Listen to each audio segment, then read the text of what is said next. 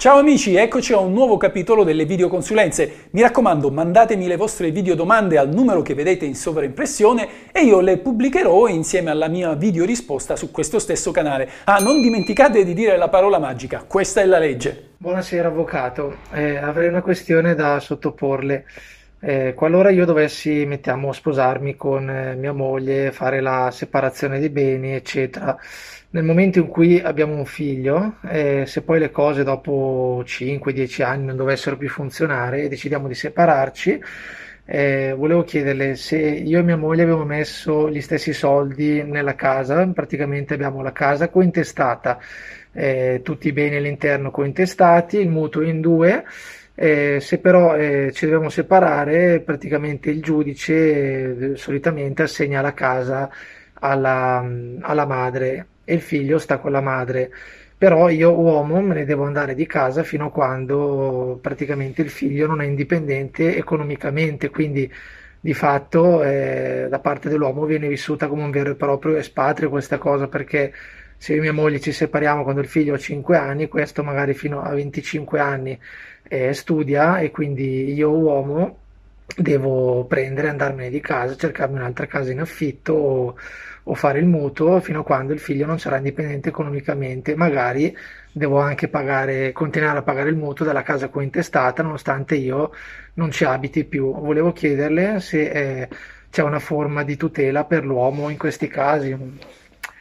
Eh, grazie mille, questa è la legge. Ciao, è proprio come hai detto tu. Il giudice, all'esito della separazione dei coniugi, assegna la casa a quello dei due con cui vanno a vivere i figli, anche se non ne è il proprietario. Con la conseguenza che se la casa è tua e il giudice colloca i figli con la tua ex moglie, sarai costretto ad andare via di casa e a pagare anche il mutuo.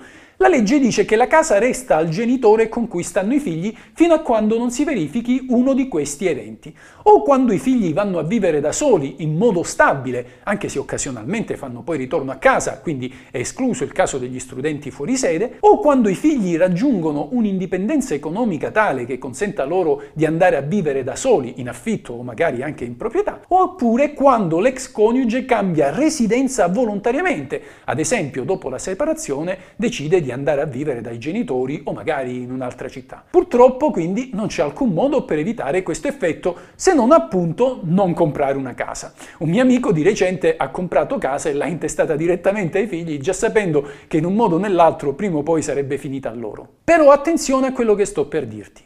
La moglie può vantare il diritto di restare solo nella casa che è stata durante il matrimonio l'abitazione familiare e non ad esempio nella seconda casa, quella magari per le vacanze o in un altro immobile che la famiglia non abitava nella quotidianità.